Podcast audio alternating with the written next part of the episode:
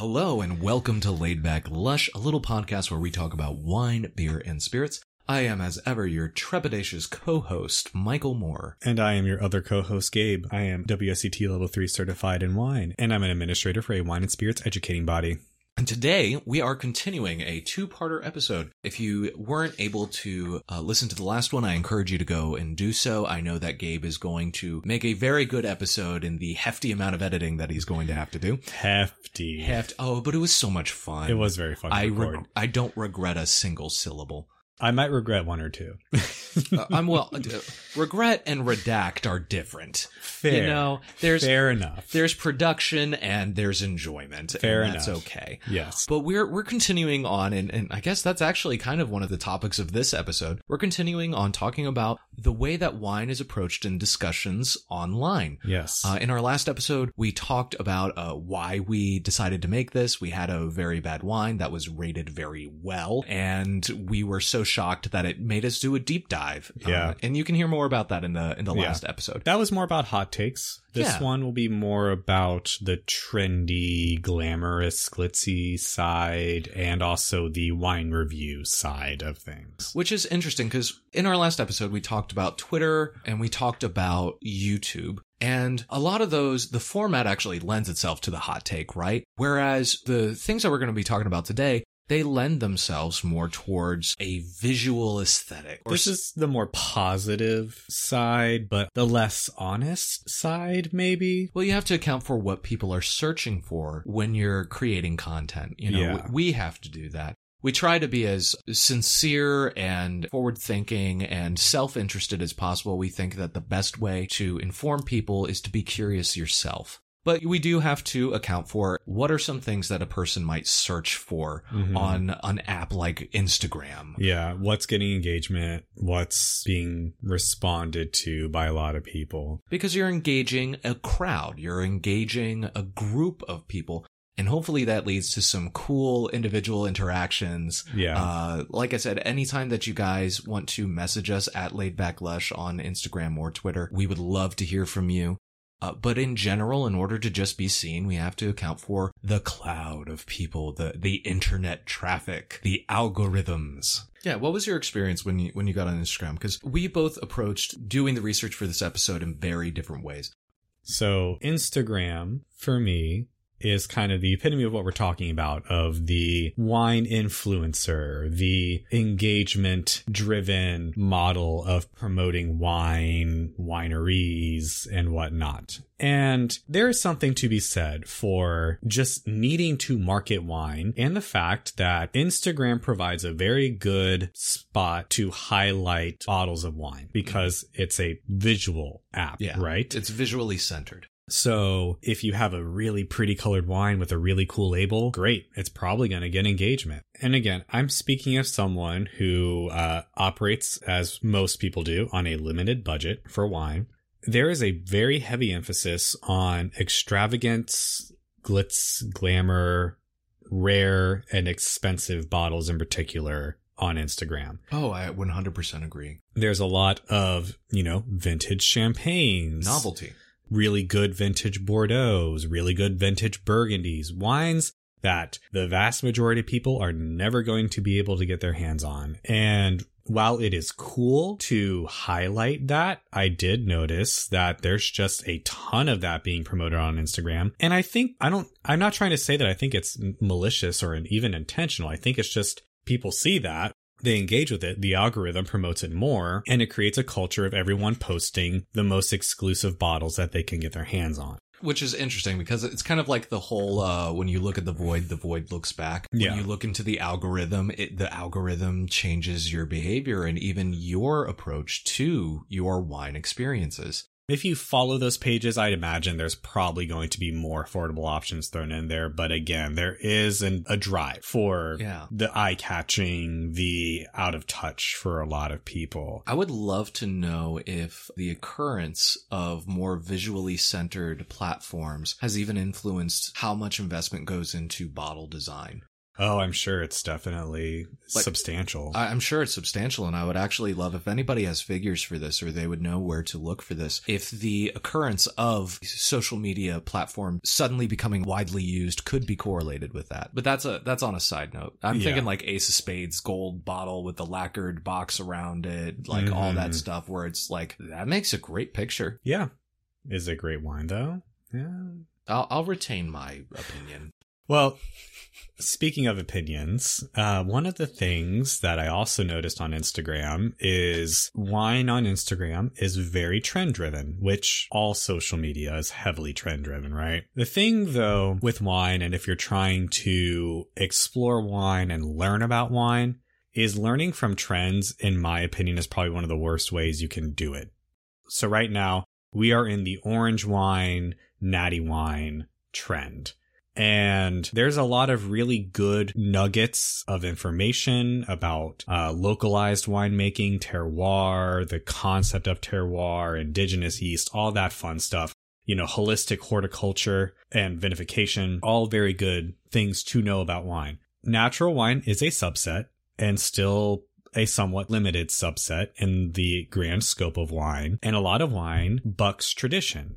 So if you want to know about the tradition of wine, that is probably the worst way you could go about trying to learn it. So maybe don't go to Instagram for wine knowledge. And on that note, I'm not going to call this page out. I will say it is a very popular wine page, and they put out a chart, and it just happened to be on the day that I was doing research on Instagram for this episode about white wine aging, and the chart was sorted by grape and years that you could go based on the grape. That is not really how ageability works with wine. And again, this is someone who, in general, I actually do respect the content that this page produces, but I think it just kind of goes to show it's not always reliable, what you find online. And I will say, like, I'm not trying to pretend like we know everything about wine either. We have definitely been wrong about things. We will continue to be wrong about things in the future, I'm sure. Yeah, we don't know everything, but when we do know something, when we have studied it, that's part of the reason why we do this podcast. We want to be able to educate. And also when we see something that is just incorrect, according to our studies, that's a thing we want to talk about. And the reason why this graph was incorrect is for wine to truly be ageable, it has to be crafted in a very specific way into a certain standard. Now, there is some truth in this graph that certain varietals are probably going to be more predisposed to better aging than others. Riesling and higher acid Chardonnays are probably going to be pretty good because acid is a preservative in wine. So I was figuring they were probably talking in generalities of aging potential. I believe so, but they assigned year values to it, which is just a very we're mixing generalities. Because that's specifics. A producer specific metric. Okay, so that... And it doesn't account for region either, because different regions are going to have different variations in their physiology of the grapes and stuff like that. Makes a big difference. I mean, again, we talked about it in our last episode, how a lot of this is actually just a chemical knowledge of a substance and the reactions that are going to occur when you're doing something, whether you're pairing chocolate with a wine, like we talked about in the last episode, or ageability. Ageability is determined by whether or not the reaction that is going to happen over time is optimized or optimal based on the chemical composition of what's there. And that's not going to be based simply on varietal. It's going to be based on preparation. Correct. So again, I'm not trying to single anyone out here, but just know if you see something that's an eye-catching infographic online, that doesn't mean that it's true. And it does mean that you should look into reputable sources if something does come across your screen. You're like, I didn't know that. Always good to double check. So another thing about Instagram, and I'm trying to figure out how to even formulate this thought and say it without sounding offensive, but a lot of attractive people holding bottles. Yeah. And particularly women in various states of dress, I'll say, holding bottles. No, 100%. This is actually one thing that I noticed, especially when I was just researching, like, how can we get more engagement? How can we get seen a little bit more often? And You know, so I was taking generalized notes. I'm not saying I implemented all of these things, but one of the things was just like beautiful people in beautiful places in not provocative in a necessarily sensual way, although that is definitely a tool that a lot of people will employ. Yeah. But just well-crafted images of beautiful people in beautiful locations, having beautiful spreads of various things that may or may not actually pair with the wine that they're advertising. Exactly. So, to be clear, what I am not saying is that I'm a prude and that I have an issue with hot people being hot online. I really couldn't care less. Get the bag. Do you. I wish you all the best in the world. Mm-hmm. However, please do not fall for conflating attractive advertising with a beautiful person in it with the quality of a wine or a review. Those things are not correlated in any way, shape, or form. They could be the best reviewer on the planet, not saying that they're not, but they could also be the worst. So it's not a good metric to judge a wine based off of or a review based off of. But unfortunately, again, because Instagram is about eye-catching, a lot of content gets funneled into the algorithm that is based off of that marketing gimmick. Exactly. Well, and the thing is a lot of people will just click on a pretty face and then... As an artist, when we're talking about what generates clicks, what generates engagement, beauty is an asset and it has a metric value in algorithms. And but like he said, what is it covering up? Yeah, exactly. Like what potentially more reputable and honest reviews might that be taking the place of in your feed? Exactly. It's not necessarily a malicious thing. It's just literally again. If you're hot, do your thing. Yeah, well, and again, also, a beautiful person isn't disqualified by being beautiful. No. They can be beautiful and have a good take. They're blessed in the algorithm, if that's the case. Yeah, because we're also talking about what is considered conventionally attractive within the algorithm. I'm not trying to say that beauty standards, as they are correct. This is literally just the results of mass polling. Yeah. So some people will literally just... trust based on that, and there's a massive number of them. And I do want to say there is something that I do kind of have a problem with, and that is that there were, granted this was really only a handful, so I'm not even going to say this was like a widespread thing, but there definitely were some posts that were definitely more intentionally provocative to get engagement. And this is something I'll get to a little bit later. The whole of like wine is a sexy thing is just very off-putting to me. Again, not because I'm a prude, and I will get into it later and what my actual objections are, but there was that as well. And I do think it's worth acknowledging that that does exist on Instagram. I won't even necessarily condemn it. I just think that user be aware that this is a tool being used. Engagement is engagement. Hopefully you're not doing anything to damage your own conscience when you do that. So if you can do that comfortably, then fantastic. But just be aware that those are things that are influencing whether or not the algorithm is going to show you a specific page. And also just be aware that your reaction, and I'm sure that you're very considered, our beautiful listeners and everything that you do consume, but your reaction might be painted by the fact that it's a beautiful image. And, you know, it's okay to recognize what it is that you love about that. And if that's part of the experience of wine that you love, I love going to a beautiful winery. Oh, yeah. I mean, listen. It was enjoyable scrolling through all these beautiful images of vineyards and beautiful bottles and beautiful people. Like, it was enjoyable. I'm not going to deny that. That's part of the culture of it all. Yeah, but it's not what I would go to if I have a question about a specific wine. Precisely. Again, it's about finding those trusted reviewers whose stuff that you've tried, and that becomes really hard once it's a matter of playing the algorithm, because the things that influence that algorithm aren't necessarily going to be things that are... one, informative. There's no fact checking there. Yeah. And two, might not be accessible. Well, speaking of a site that would benefit from fact checking, the beast that started this whole concept of the last two episodes, Vivino. My goodness. What a mess. What can we say about this? I have notes. Okay, well, that's good. I have notes on what to say about Vivino. So Vivino, if you haven't come across it, and I'm guessing that you have, I want to say the most popular wine review site that I know of. I don't know, because I simply just don't know the numbers. I don't know if it's the most popular, but it's definitely the most accessible. It's probably fair. Because literally anyone can make a Vivino account and start reviewing wines.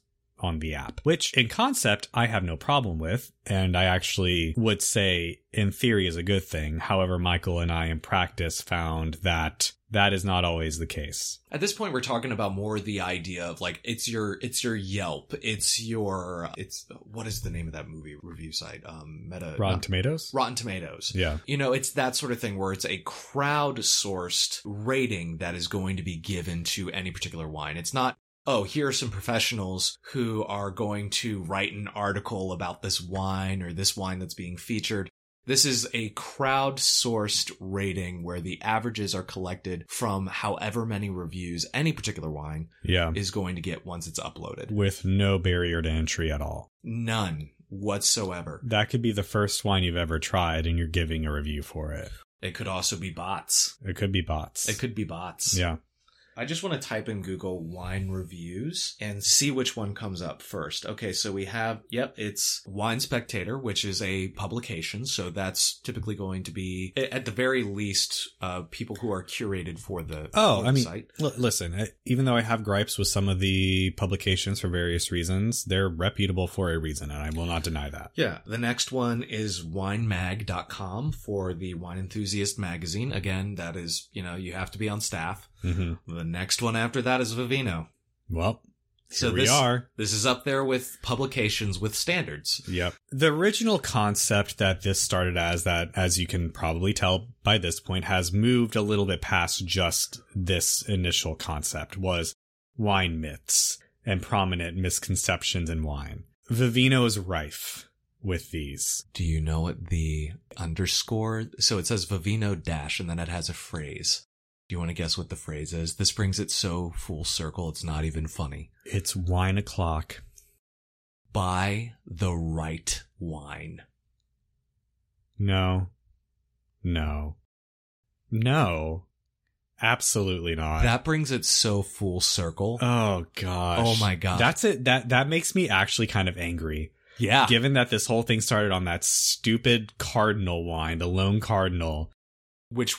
all of the reviews pointed to as being a 4 out of 5. Oh. And it was not. We even looked up which one that was being reviewed. There were a couple of those reviews that weren't the right vintage. Yeah. And we made sure to only be looking at the right vintage. Also, if you just type in wine in Google, and we talk about this in the last episode, we were like, well, what are people talking about? What are people asking? The first one is, what is the right wine for drinking? Yeah. Paraphrasing, but that's what it is. And it's like, our conclusion was, there is no right wine. This is a self-discovery process where you figure out your own tastes in order to figure out what you enjoy. So buy the right wine. Them saying that is kind of like a direct cultural damage. This is cultural damage. Like, is there a wine equivalent to stochastic terrorism? Oh. Does Vivino qualify for it if it exists? Oh, God.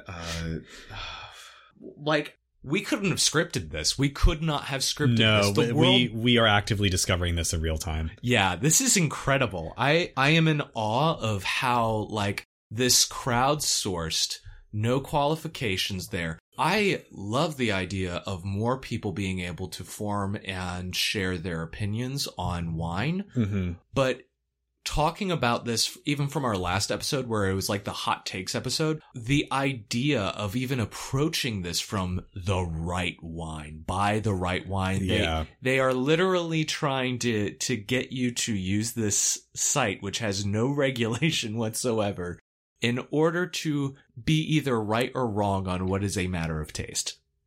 Consumerism is a hell of a drug. Oh, my God. All right, let's get into this. Okay, so... I am so primed right now. So I read through reviews on several different wines. I tried to do red and white, tried to find a diverse set of wines, and I noticed some themes on Vivino that are, admittedly, things I have come across with people in real life that... are misconceptions or people. A lot of these are actually people using the wrong terminology for the wrong thing, which I can't fault them for. It's an education thing, but let's be educated and find the right thing to define these as. So yeah, let's do some stuff. All right. First one, the definition of bouquet. Oh my gosh. It's a bunch of flowers. In colloquial terms, yes. In wine terminology, the bouquet refers to the total nose of a wine in general. That is the result of the totality of the winemaking. So that can be aging, that can be oaking, that can be even just how it was fermented, whether it be in barrel or in stainless steel. It is the grand sum of winemaking and the wine. That is the definition of bouquet, as most people define it. Wine snobs like to argue the definition sometimes, but that is mostly how it's understood. A lot of people on Vivino just kind of say, like, bouquet of red fruit. That's not what bouquet means. I understand why people say that. That makes perfect sense as to why you would say that. I'm not trying to shame anyone for that language, but it is a misconception. Moving on. Everything red goes with steak or lamb or some other red meat. Gotcha. No, that is incorrect. So in general, most red wines, I would say it's fair to say, are probably more likely to pair with red meats or what have you. But let's take an early drinking Tempranillo, for example. Gotcha. Depending on how it's made, it could very well go with steak or lamb. But I personally, that would not be my first choice. I would go for something that maybe is like red sauce pasta or tapas, or even olives, something olive based like tapenade or olives themselves. Pizza would go great. You don't always have to jump to red meat with red wine. Okay, so if I had to say just two elements, just summarized, two elements in an early style Tempranillo that you think would go well with a high acid dish like a pasta with a red sauce. Decent amount of acid on that wine and a good fruit profile. Fantastic. In my opinion. Yeah. I think that you're spot on with that. So and there's a method to any stellar sommeliers that study that more than I did, because admittedly I didn't do a whole lot of wine pairing. Please don't ream me in the DMs over this. I mean, don't ream us, but if you want to talk about it, talk about it. Yeah. You know, you can come. You don't even have to follow us at Laidback Lush on Instagram and Twitter, but if you did, we'd like it. Then talk to us at the very least. Yeah. I will check if you're following, and that will influence my answer. You know, well, it might influence my tone. But yeah, so we have that kind of like misconception where it's just like red wine and meat, red wine and chocolate, like those types of simplifications where it's just like, okay, we're you know, you heard this somewhere, but this is more that folk knowledge association, didn't look into it, and then formulate an opinion that maybe not so experiential. Maybe this wasn't actually all that enjoyable, but you thought that it was supposed to be, so you posted a review reflecting that it was supposed to be good rather than it actually being good. Well, on that note, I actually want to talk about going back to acid. Oh, here we go. I saw several very interesting takes on acid in wine. Let me just give you one, maybe a couple. I saw someone describe a Sauvignon Blanc as not acidic. Oh, we actually both saw a couple of these when we were looking, because we started to just follow different people's wine reviews when they were particularly entertaining. A Sauvignon Blanc. That's not acidic. Described as specifically not acidic. That was the exact term used. So unless they were viewing it as like a that's a good thing? Yes. And it was a Sauvignon Blanc that I have had that is a very high quality Sauvignon Blanc that is definitely acidic because it's Sauvignon Blanc. I am not sure if there is a more acidic wine than Sauvignon Blanc off the top of my head. Riesling, maybe? Not perceptibly, though. That's very valid, actually. So another one, this is a direct quote from a review, bit spicy, but it makes this brilliant wine acidic. People, I guess, don't quite seem to know what acidity truly is in wine. And I'm not trying to say that as a, I know better than you, but like these are very objectively wrong. Yeah, this is just knowledge. This isn't about wine. So acidity in wine is what makes your mouth water. It's more of a structural element than a flavor element. Well, and specifically, most of the time, it makes your mouth water when the wine is touching the front of your palate as opposed to the back. If your mouth is watering a lot at the back of your palate, that actually might have more to do with alcohol content. Yeah, that's true. So acidity makes your mouth water. It can add tartness because that is going to be tartaric or malic acid, depending on if they've done a malolactic conversion. Listen to our white wine episode if you want to know what that is. And basically, yes, it's going to be tartar. It's going to be crisper. The higher acid a wine is, it's going to taste probably fresher and crisper because of that brightness. But primarily, it's going to be about making your mouth water. It's going to be keeping that wine refreshing. It's essential in sweet wines to keep them from being cloying and syrupy. Listen to our Madeira episode. Oh, yes, yes. Or our dessert wines episode, because I think we talked about it there too. So good. So saying all that to say, acidic is not something that comes from a wine being spicy. Sauvignon Blanc is one of the highest acid grapes. This sounds to me like people are hearing the term acidic being said by people who at least are self-proclaimed wine people, and either they're not understanding what is actually being referred to, or the person telling them what acid is just wrong. Maybe that's kind of the disadvantage of a review site like this in general, is that it's not discourse, so you're not... It's like telephone. Yeah. It's like someone said acid is this, someone heard, okay, well, acid is this, then it turned into acid is this, and then we get into spiciness somehow makes a wine acidic. Yeah, no, that it's the most ridiculous take that I've heard in a while. But I think like it's kind of, this culture is being encouraged by the fact that everything is posted as a review as opposed to a discussion. So nobody's asking questions. Nobody's asking for clarification. It's just like, oh, well, this is an acidic wine that's also fruity and spicy. And then you have people who are just like, okay, so if these elements are there together, then I am going to now invent lore behind each one of these words and how they work in the wine. Yeah. Which, in a way, I'm kind of glad people are doing because it shows a willingness to try and understand, right? But also, at least these examples are wrong. It's an ineffective method of understanding. Yeah. Thank you for trying. Legitimately, I'm not using that as a bit. Thank you for trying. But there are better ways that are going to benefit you more for how to learn about wine than just kind of assuming that you know what these things are. Yeah. And so going actually back to the spice, another thing that I saw repeatedly in reviews is people describing wines as spicy. Now, why is it spicy? Not the TikTok references coming back. I'm sorry. I have my voice is unusually gravelly right now, and I want to take advantage of that. You want to be use this as your radio host application? 100%. I would like everybody who's hearing this right now to find the people who can pay to have my voice on things. So spice or spicy in wine, I don't really know what they're trying to say, because some of them seem to be implying that it was like heat. That is not physically possible. Wine, unless it's been infused with pepper extract or something else, does not have capsaicin. So it is physically, literally impossible for a wine to have noticeable heat from spiciness. Maybe it might have been, is some wines do have peppery notes to them of the actual flavor of the pepper. And if it was a high alcohol wine, that burn might have given the perception of spiciness. Because it's pain with an associated flavor. Yes. So that one I understand a little bit, although it is still very odd that people would describe a wine as like spicy, spicy, which I did come across several times. A lot of people have different sensitivities to pain, because like when we're talking about spicy in the context of like a hot pepper, that's not a flavor. That is just actually pain. And that also is, you know, an alcohol burn. That is pain.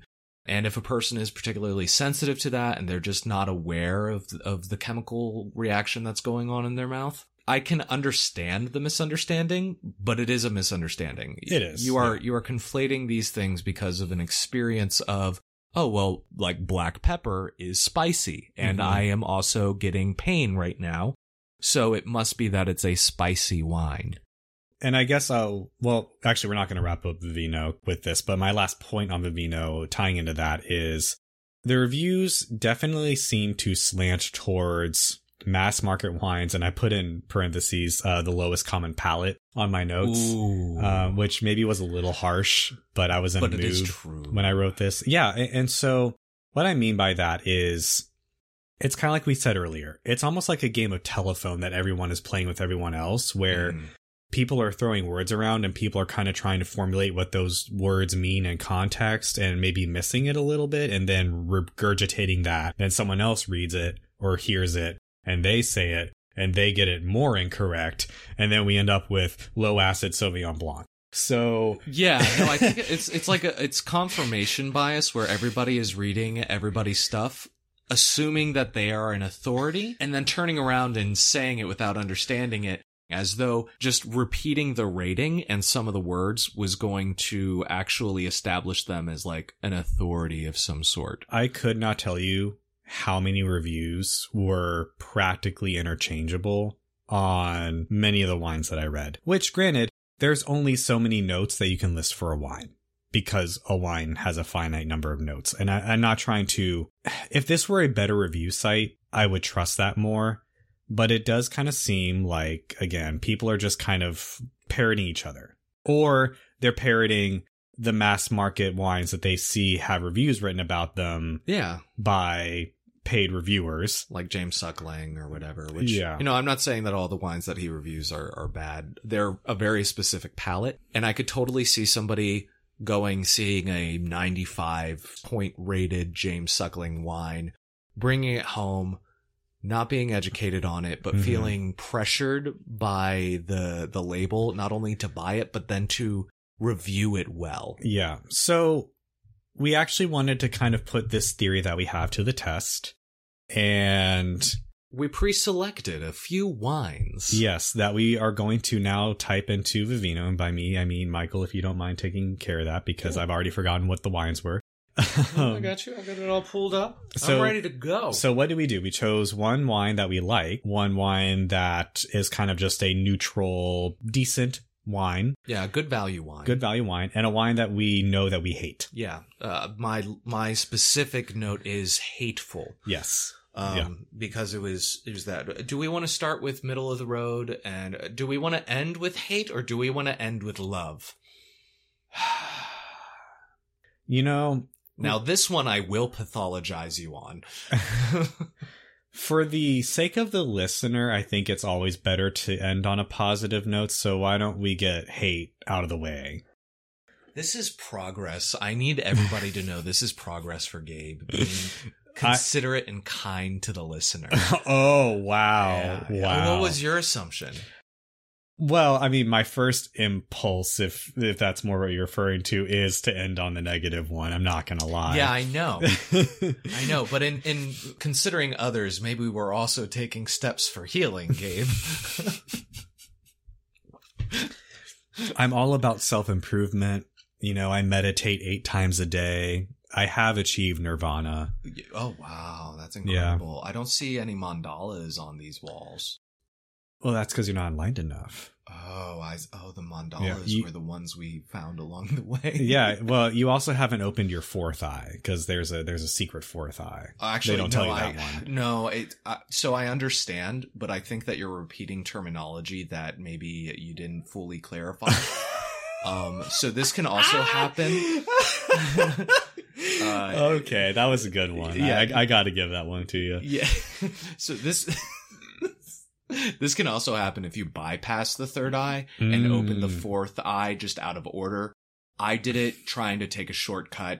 I am dealing with the consequences. People are walking with me through this. Well, as an act of healing, why don't we go ahead and just get the negativity out? Just get the expel negativity out. So, yeah, let's go for the hateful one. So, which one is this, Michael? Oh, this is and for our longtime listeners, you might recognize the name of this one. This is going to be Girl and Dragon. They changed the label. Oh, actually, that's kind of disappointing because the label was literally the reason we bought it. Or this might be an old label. I don't know. There's not a timestamp on it. Literally, we were walking through Publix trying to find a bottle of wine to get, tying back in with Instagram and how visual assets can be a thing. Oh, yeah, very true. Yeah, you know, I'm not poo-pooing that, you know. There are a lot of bottles that I have bought for the label that were very good. Yeah, sometimes it's just passionate people who are also willing to invest in good artists in order to represent their wine. Hire me! Please hire me! It was a black label, and it looked like they had done, like, silver etching on it. It was, like, foiled, and it was, like, a woman, and there was a dragon on there, too, and flowers and stuff. It was really cool. And, like, there were different textures. Mm-hmm. Some of it looked like it was, like, on the scales, like, it looked like there was laminate next to matte in order to kind of, like, show really cool texture. And we're like, we gotta try this. Plus... It's an Argentinian Malbec. Yeah, like, you know... You can't go wrong with Argentinian Malbec, right? Right. Little did we know. Right? So if you want to hear the full review, listen to the Gas Station Wines episode. As a brief summary, it tasted like a science experiment gone wrong. Yeah. It was overripe to a degree of offensiveness. It tasted like Omega Purple to a really severe degree. There was this really odd, overpowering oak note to it. And the color was, like, so purple it was almost black. No, like, and all of us, concerningly so. When we drank this, like, it stained our mouths so bad. And your roommate, former roommate, he immediately picked up that something was very wrong. His whole body reacted to it. He was disgusted. Quite literally, he had a full body reaction to that wine. It was like, he was full body disgusted to it. You looked like you had been you and your ancestors got insulted. Yeah. And I was sitting there. I was honestly in shock. I didn't know where I was. Yeah, you left this plane of existence for a second. Yeah, I was just kind of, it was like I was Muad'Dib, having to alchemically transmute the water of life in my stomach. I was like, what is going on? At that point, it was like, I just need to dissect what's going wrong with this. He is the Kwisatz Haderach. What is in the bottle? Pain. Yeah. Literally. What do these reviews have for us, Michael? God. So Michael's in full control of these reviews. I'm not seeing them, so he gets to pick the ones that he wants to talk about, which is a little scary, I'm not gonna lie.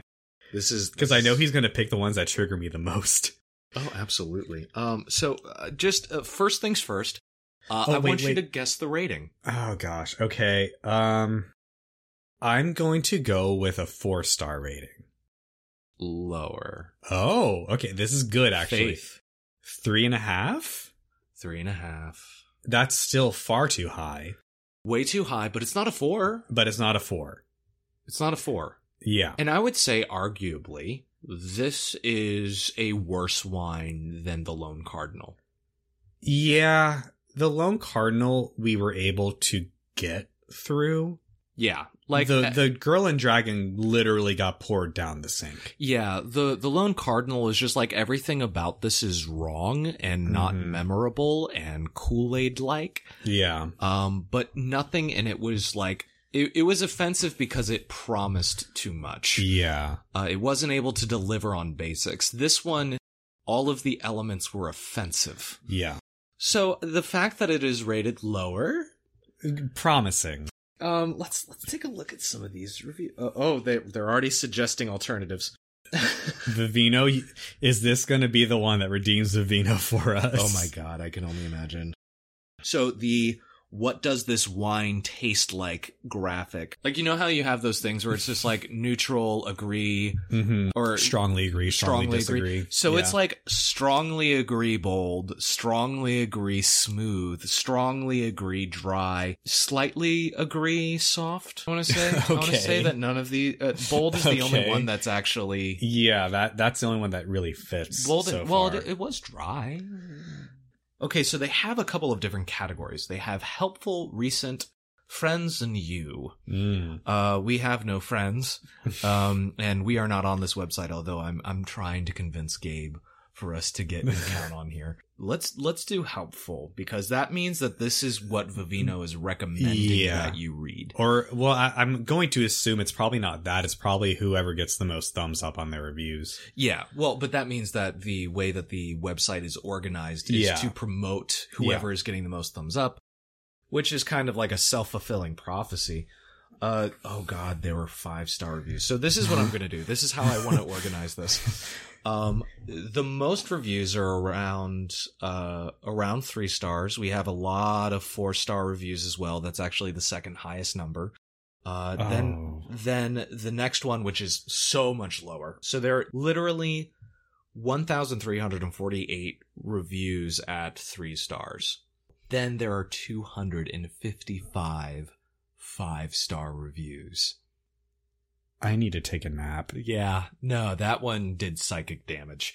I hurt myself today. So again, to see if I still feel. I smile through the pain. Take a sip of the wine that we're drinking. It's really good. It'll help. It'll help. It'll help. The only thing that's real. The only thing that's real is the bouquet of this wine. It does have actually a wonderful bouquet. Honestly, the bouquet is my favorite thing about this wine. Yes. Even though the flavor is amazing, I'm still kind of waiting for it to loosen a bit. Mm-hmm. So because the format of the website and the flaw that we're actually pointing out, I am going to start, though, with the recommended reviews. And then I just got to know. I'm going to go with the honest reviews. And then the ones that we both know are going to be batshit crazy. So first recommended review, 3.5 stars. Jammy and full-bodied. Wife loves it. I'm liking it a little. Nice fruit-forward taste. Would probably buy it again for the right price. Wait, for the right price? What is the right price? That wine was what, like $14? And I'm not screening these. Okay, I will say that review is not bad. Like, it was fruity. $11.72 is the price. We definitely paid more than that. Yeah, I think we paid $14. Pretty sure it was $14. Yeah, I'm pretty sure we paid $14. Okay, so they're right in that. It is fruit forward. It is full bodied. This is a correct correct terminology, but I want to say an indiscerning palate. Yeah, I don't even know if I want to say that. I almost want to say it's someone trying to make themselves like it. Because they mentioned I'm liking it a little. Yeah, because they mentioned their wife loved it. They might have just been being kind with the rating. Like, they don't believe in leaving negative reviews. Maybe that's one of the big problems, is people are trying to be nice. This guy looks really nice, too. He looks like a nice person. The next one. This was back in May of 2019, so this might have been a different vintage than the one that we had. 3.5. Oak notes with perhaps a cherry finish. I can't disagree with that. I truly can't disagree with that, but giving it such a high rating is a disservice to wine everywhere. Yeah, well, no, he said good, but not exceptional Malbec, so... Yeah, it was bad. But I like the honesty of, like, the cherry finish? Maybe? Maybe he was being bashful, but maybe he was like, ooh, is there a cherry finish? I don't know. Oh, no. Oh, wait. Oh, this one is fun. With 1,174 reviews, this user had the professional insight at 3.5 star rating, just the right amount of boldness. Delete your account. I'm sorry I'm being mean, but delete your account. You don't deserve 1,000 reviews. I do want to end hateful on this one. So I'm going to go for the more honest reviews. There's also 88 one-star reviews. There are 2 here that are interesting. You have 1 2-star from somebody who's done 206 ratings. Astringent and a little artificial up front. Just up front? Just up front. The nose is as on point as a Stieg Larsson novel. I love this reviewer. I wish I knew what they were referring to. Yeah, no, like this is... I want to be in the know. This is such a niche thing. Okay. Oh, my God. I thought I was the king of niche references. So, to be perfectly clear, I don't know who Stieg Larsson is. Neither of us do. Yeah, but the fact that it's a book reference for wine, I love it. Yeah. I can't hate this. I just wish I understood it better. But with an equally satisfying and round ending... No. 2 stars? No. No, you hated this. The way people rate this versus the descriptions they give it is really blowing my mind right now. Mm-hmm. Next person, 2 stars, 530 ratings that they've given out. I smell roses, taste of spices and tannins. This is in real time we're going. You don't taste tannins, just for the record. They're textural. They're not. Feel them. They're not flavor. I taste. Sorry, I just realized how condescending I sounded saying that in my tone of voice. I truly didn't mean it that way, but it's true. Tannin is not flavor. Maybe they meant taste of spices, and they forgot to put the Oxford comma in there. No, I'm not giving a reviewer that consideration. The finish is acidic. I could agree to that. Yeah. I could agree to that. Battery acid in particular. Otherwise, a very light Malbec. This person doesn't know what they're talking about. Gosh, I sound so mean. But that wasn't... It's factually true, though. Nothing about that wine was light. And I've had many better at this price point. That's This accurate, is the only accurate, true statement accurate. That you have made. Oh, I mean, gosh. Maybe taste the spices, but you know. Yeah, I mean, there was spice. It was bad. There was spice. Categorically, you were correct in taste of spices and better at this price point. Yes. Malbec from Argentina is famously great at a low price point. Yeah. Ooh, okay. I already love this one. So only 23 ratings. Okay. This is a 1-star review. Hard to get through one glass. Mm-hmm. There we are. Mm-hmm. Impressively unimpressive. Mm-hmm. It's technically wine, but has no clear flavors or notes. Mmm. I would actually agree with that. Because remember, we described it as soup. Nothing was clear in that wine. Yeah. There were notes. There were notes. But they were not clear. I would not call them clear. There wasn't a point at which I'm like, oh, this is this flavor, or this is attempting to be this, but it's rancid, or this is attempting to be this, but it's just a general category of jamminess. Yeah. Yeah, okay, so we're good there. It's, okay, a very pleasing bouquet. I want to disagree with that. Yeah.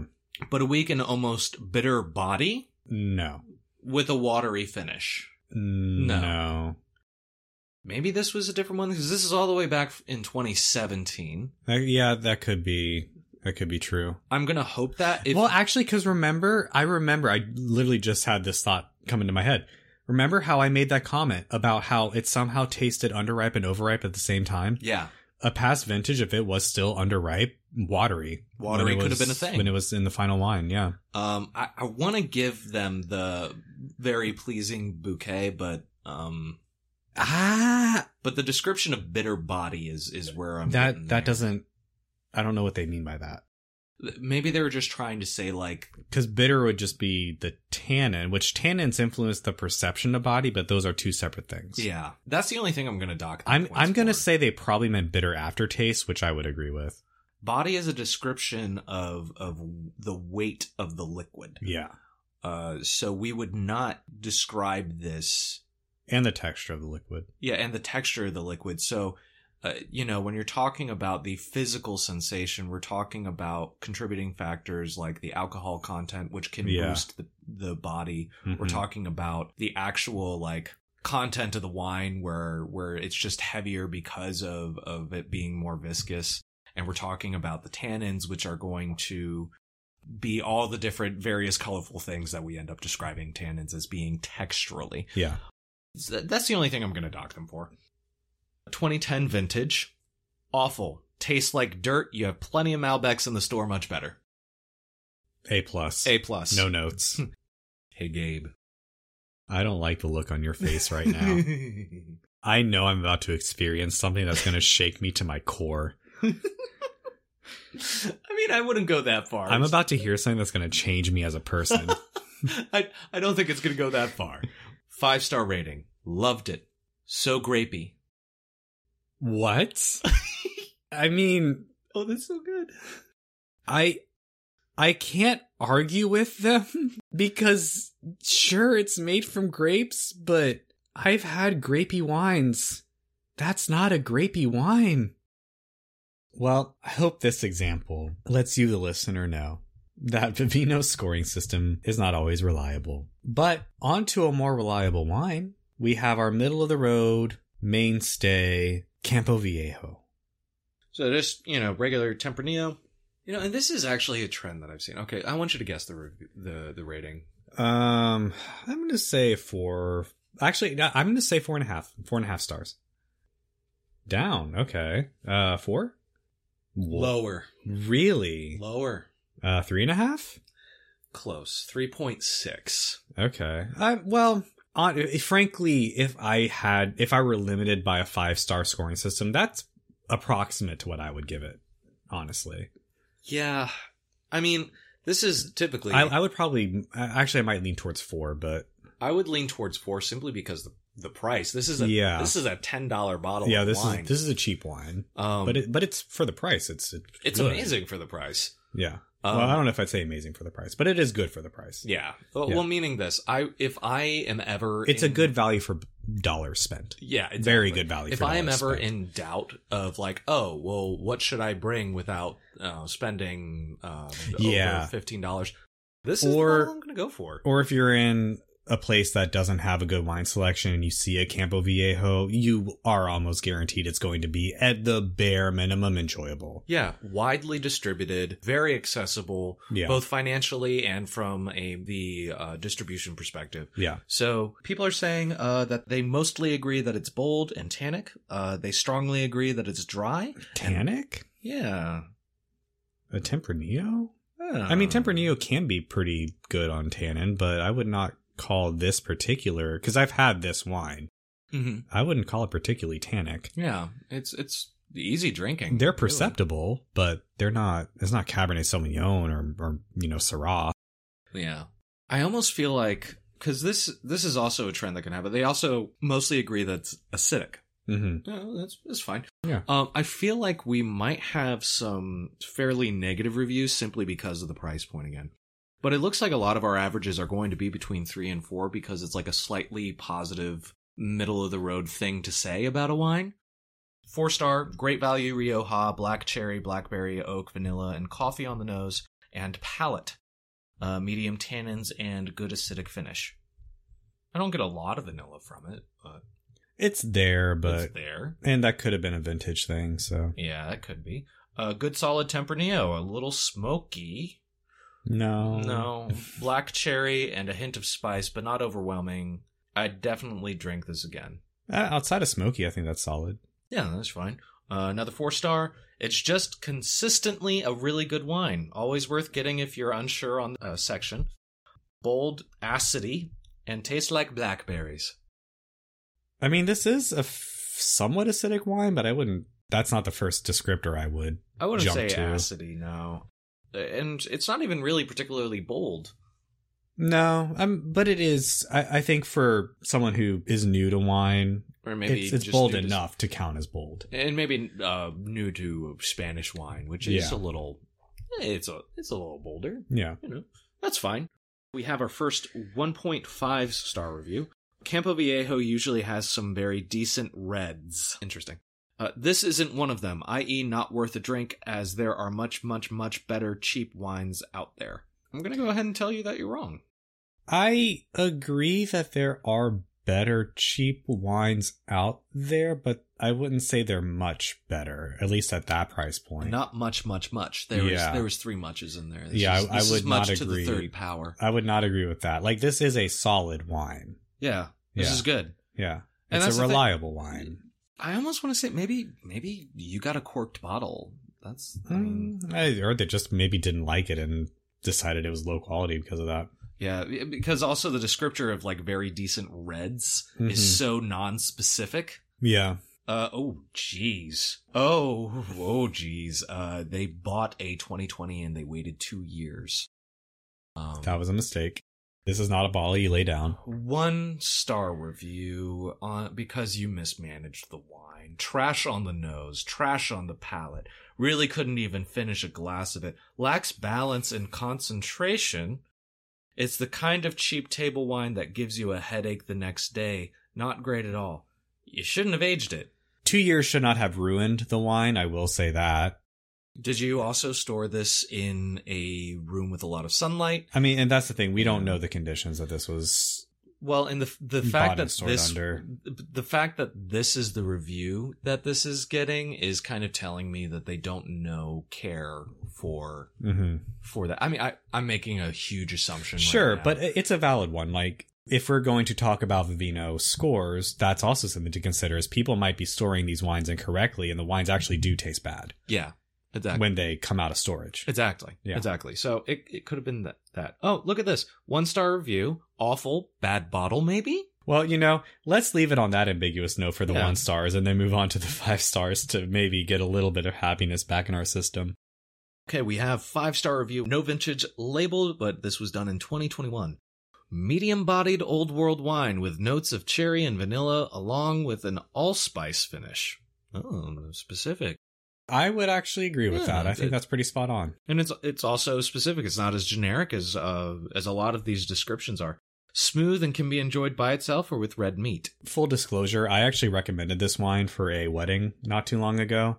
And oh, yeah. I cannot tell you how many times that I sold boxes of this for weddings. Yeah. And it paired with some tacos. There were chicken and pork tacos. Oh, that's great. And pork, some people will disagree with it being red meat. I kind of consider it red meat, at least adjacent myself, and it paired really well with it. So. Yeah, it might be a little, weak for red meat. I could see it working for a couple of different dishes. I would not do it with like steak or veal. Yeah, but definitely like, not any of your expensive cuts. But like meat sauce for spaghetti or even meatballs, actually, if they were in like a tomato sauce or something, I think that would actually be pretty good. Yeah, well, especially if you're making meatballs correctly, you're adding like a little bit of filler in there. Yeah, exactly. Kind of spaces out the flavor, and you have the acidity from whatever, if you're doing tomato sauce to have over them, you have that to kind of help cut through. I'm gonna kind of disagree with it, but not fully. It's actually a decent review. Light with hints of lemon. No, sorry. Citrus and black cherry finish. No. A staple for our household. I mean, I'm glad you like it, but that is not an accurate description. Yeah, no, that was bad. End us on a good one, Michael. This wine is the nectar of the gods. This robust, syrupy texture dances with its flavors on the palate. It's warming and spicy, yet subtly fruity without being overly sweet. Always my go-to for a quality wine under $30. Nothing about that was correct. Nothing.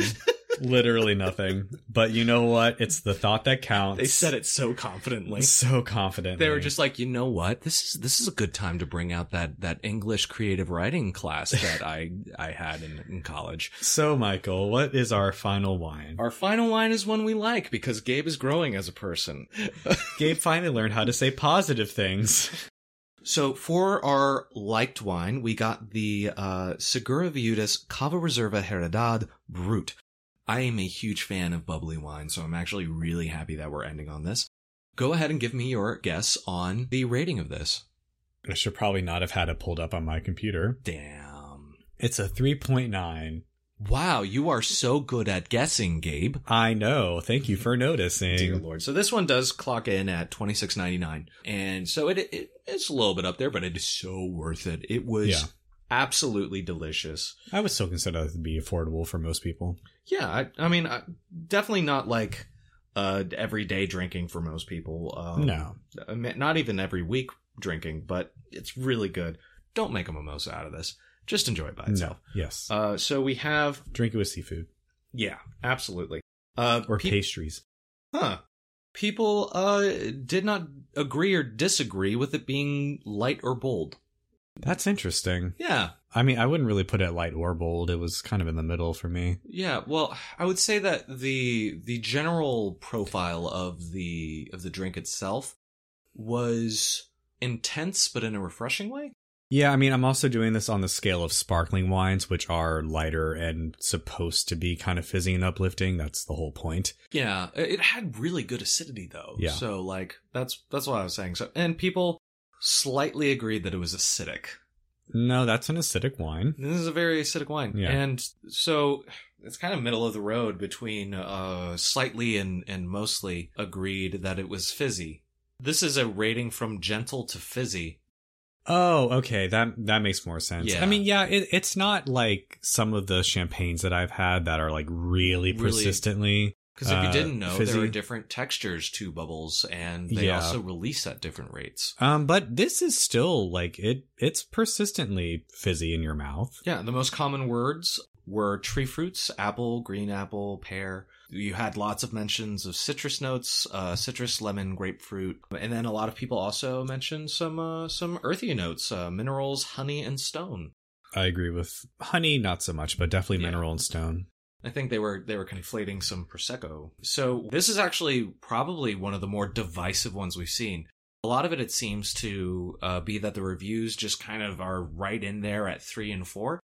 There are just tons of 4 reviews. This might be influenced by price, but I need you to show your work because you might have not gotten there in a way that's going to benefit you in the future. That being said, if you had to give this a review, what do you think you would rate it at on a 5-point scale? I prefer a 20-point scale myself, but that's just me. I mean, you know, I don't like point scales at all to begin with. Yeah. So, but if we had an account, say, I would give this, I think, a solid 4 to 4.5. I completely agree with you. I think that this is a fantastic wine, especially for the price, the texture, the flavor, the balance. These are all things that I think are definitely handled by people who knew exactly what they were doing. All right. 1-star review. Good party bubbles. Why is that a 1-star? Really bad. Didn't even drink the first glass. Well, you just shouldn't be allowed to drink wine, in my opinion. Tastes cheap, really. Ew, just cheap taste. Beautiful presentation, but that's about it. The aftertaste was less than grape juice. I can't believe other high-starred reviewers are drinking the same one. Less than grape juice? What does that mean? I don't know. Do they mean like Welsh's grape juice? Are they comparing this to Welsh's grape juice? I think they were literally trying to say this is worse than a children's drink. Oh, okay. But it's not. I mean, at least in my opinion, it's not. 1-star review. Dry, tasty, creamy with lots of bubbles. Why is that a 1-star? I think we're running into a little bit of the user taste error in the interface. Or this could just be that is a 1-star for this person. Oh, gotcha. Taste dry, only a little bit sweet, not like. Okay, so there's a theme. All right, what do the 5 stars say? Yeah, you got it. So the 1-stars seem to say it's too austere is kind of what I'm getting. Yeah. But that's kind of what it's supposed to be. It's supposed to be that, guys. 5-star reviews. Very similar to the slighter cheaper entry-level cava from this producer. I'm reading these as written. They're both great value, and this comes in a cool bottle. I thought it was better than the cheaper entry level cava from the producer, but you know, you're still giving it a 5. Great champagne to celebrate my first car accident. You know what? No, we have to stop on that one. I cannot hear another review. That has to be the last one. It's too perfect. It's too perfect. It's extremely bubbly. This is the same review. Okay. It's extremely bubbly. Very, very much so. Parentheses. I guess I'm not a fan of champagne, haha, but this one is good otherwise. Is extremely bubbly a bad thing? Again, I think this is just people maybe are trying this, not knowing what they're getting into, not knowing it's supposed to be like that. I mean, they gave it 5 stars at least. So, dear listener, hopefully that gives you a bit of an idea of why... what we go through for you, okay?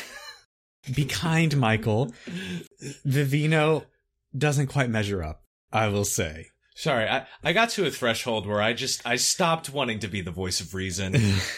And I just want to lash out in the same way I've been hurt. Well, okay, there are conclusions to draw. Maybe we can funnel that energy into that. So I do have some written down.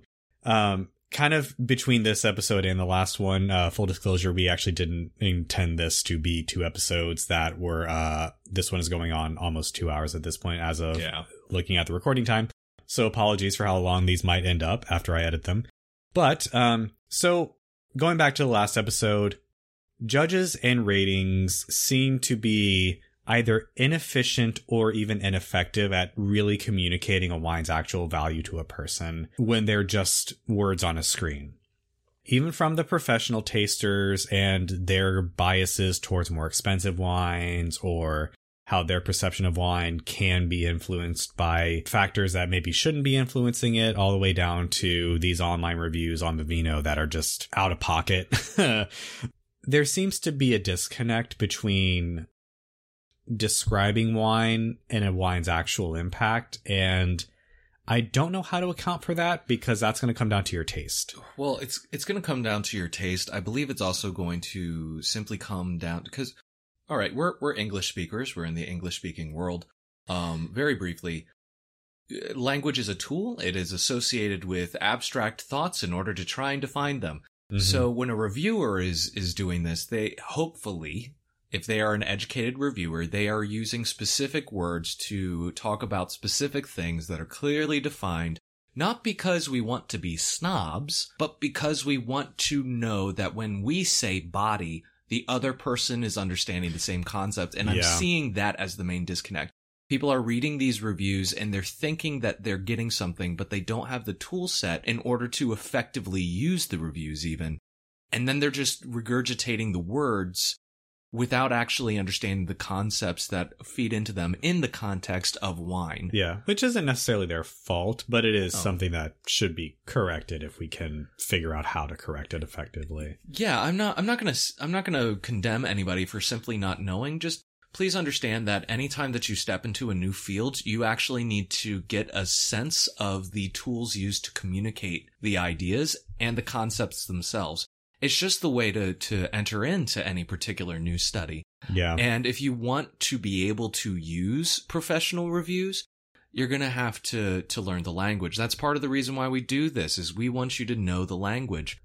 Next for me is kind of going back to our conversation about sex appeal in wine. This is even something I noticed on Vivino. A lot of people use very provocative and even overtly sexual language in describing wines, I've noticed. Oh yeah, that's what queued up my little reading. Yeah, and not to be crude, but there are certain wines that I've had that I would say do kind of evoke sentiments that, yeah, that very like, ooh, it's seductive. And it's weird calling a wine seductive. I understand that. But sometimes you just, it hits a certain note in your brain, right? And that's just kind of where your brain goes. Maybe it's hitting a memory or something. Who knows? Yeah. However, and this goes back to my issue with even Instagram earlier, it is defaulting to that description is kind of just a cheap way, in my opinion, to make yourself sound more knowledgeable than you are, and to give this like rapturous language of this like languid Dionysian experience that really just doesn't apply, and it just comes across as very pretentious, in my opinion. It was like Aphrodite was feeding me the dew of the valley. Yeah, it's like, this is not the Icar of the gods, okay? Like, let's be real. Again, you can't describe wine in this way.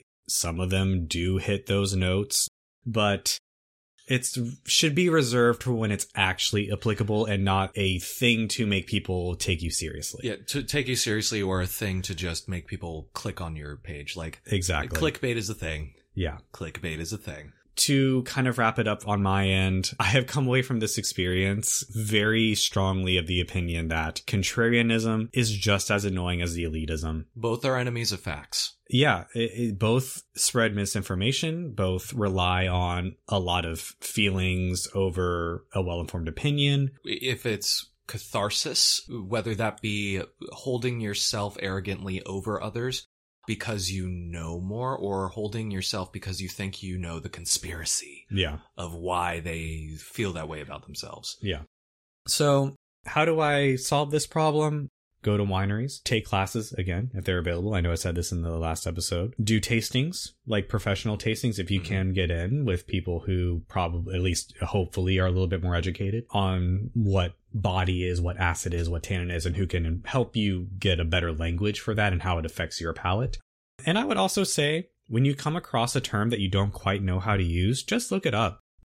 It's better to really know what you're talking about than to just kind of regurgitate something you heard. Yeah. And again, feel free to message us if you have a question on something. If we don't know, Well, we'll want to find out after you mention it. Yeah. But if we do know, then we would love to be able to explain it in language that you already have, because those are the tools that you get to use to interact with us. And I would say listen to our wine tasting episode, but that episode was one of the first episodes we did, and we might need to redo it at this point. I think we need to redo it. Especially, I think we're starting to see a little bit more of the need. Yeah. And how to be helpful. I guess to close us out, do we maybe want to do that next time? I would love to do that for our next episode. Sounds good. Although we'll be doing Christmas. Oh, yeah. And then there's the new year to be considered. So what do you think would be the most clickbaity thing that'll get us the most traffic on those? I mean, that would just be like a top 5 holiday wine list. And is there even a point in doing that? Comment below. We'll figure something out. I like the idea of a wine tasting. And you can look flashy and pretentious in front of your family if you can taste wine well. Exactly. For the holidays. Just add in some fruit descriptions. That's the way to do it. You can finally get your wine aunt off your back who thinks that she knows everything about wine. All you have to do, really, is be a contrarian. Turn up your nose to everything and be like, maybe you just don't know quality. No. All right. Thank you guys so much for joining us for this episode. I've actually had a blast. Yes, it's been fun. It is fun. Recognizing some of the need that's out there is great. And we are so grateful that you've been with us thus far. Yes. Join us in the next episode. Please do like and follow our stuff. Share it if you would like to. You don't have to, but please. And we will see you in the next episode. Yes. Cheers. Cheers.